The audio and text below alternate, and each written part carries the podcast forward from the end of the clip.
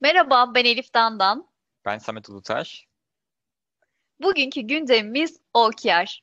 Evet Samet, OKR hakkında bize bilgi paylaşabilir misin? Elbette. OKR ilk olarak Intel'in eski CEO'su Andy Grove tarafından 68'de ortaya atılmıştır.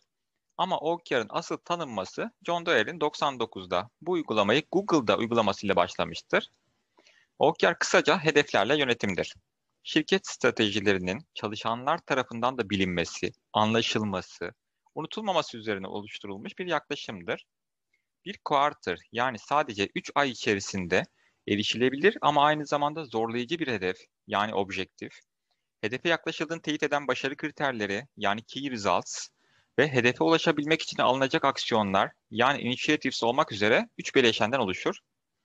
Hedefler ilham verici olmalıdır ve insanları heyecanlandırmalıdır. Örneğin 2021 Q2'de Uber firması için şu şekilde bir hedef belirtilebilir. Kaliforniya eyaletindeki Uber sürücü sayısının arttırılması. Başarı kriterleri ise kesinlikle sayısal ifadeler içermeli, ölçülebilir ve takip edilebilir olmalıdır. Bir hedef için birden çok başarı kriteri belirlenebilir. Bir ekranda gördüğünüz örnekten devam edecek olursak, ilgili hedef için şu başarı kriterlerini belirt belirtebiliriz. Birinci başarı kriteri, Kaliforniya eyaletindeki tüm şehirlerde sürücü sayılarının %75 oranında arttırılması. İkinci başarı kriteri, San Francisco şehrindeki sürücü sayısının %100 oranında arttırılması. Üçüncü başarı kriteri, en yoğun saatlerde dahi müşterilerin maksimum 10 dakika içerisinde lokasyonlarından alınması.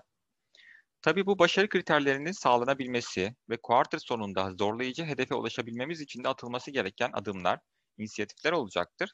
Bunlar da yeni sürücü adaylarına Uber kullanmanın daha cazip olduğu fırsatını gösterebilmek için alınan komisyon oranlar, oranlarının düşürülmesi, yine sürücülerin daha yoğun bölgelerde kaçınmasını önlemek hatta yoğun saatlerde yoğun bölgelere yönelmelerini sağlamak için dinamik fiyatlandırmayla daha fazla ücret alabilmelerini sağlamak gibi adımlar atılabilir. Bunlar da inisiyatiflerimiz olarak yer alacaktır. OKR uygulamalarında en yaygın hatalardan biri OKR'ların organizasyondan takıma indirgenip işe yaradığını gözlemledikten sonra bir adım daha ilerlenip OKR'ların kişi bazına kadar indirgenmesidir. Kişi bazına indirgenen OKR'lar manipülasyona açık olduğu gibi kişiler üzerinde baskı da oluşturup olumsuz etki de yaratabilmektedir.